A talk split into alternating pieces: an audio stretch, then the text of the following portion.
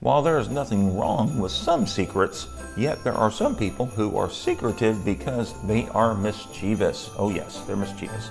The king did not ask to speak with the wise men publicly, but privately to discuss his own personal matters. What am I talking about? It's coming up.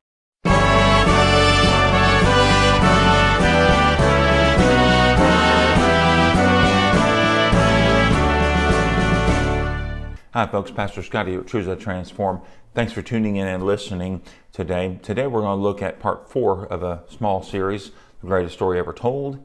Uh, we're going to look at part four, The Secrecy. The Secrecy. What am I talking about? Matthew chapter 2, verses 7 and 8. The Bible says here Then Herod, when he had privily called the wise men, inquired of them diligently what time the star appeared.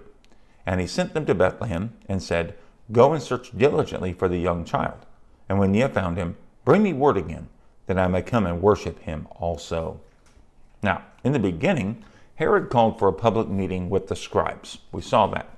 Uh, the scribes, the priests, and the wise men to find out where exactly this Christ child would be born. Well, however, uh, after some moments, Herod called the wise men aside privately, you know, to have his own conversation, his own little conference with them. Mm-hmm. He did not disclose his intentions, no. He only gave them command to tell him the location to come back and bring him word, uh, tell him where the child was uh, once they discovered the child's dwelling. Well, sadly today, sadly today, there are still those people who use Christmas. Listen, they use Christmas and the season of giving for their own gain and advantage.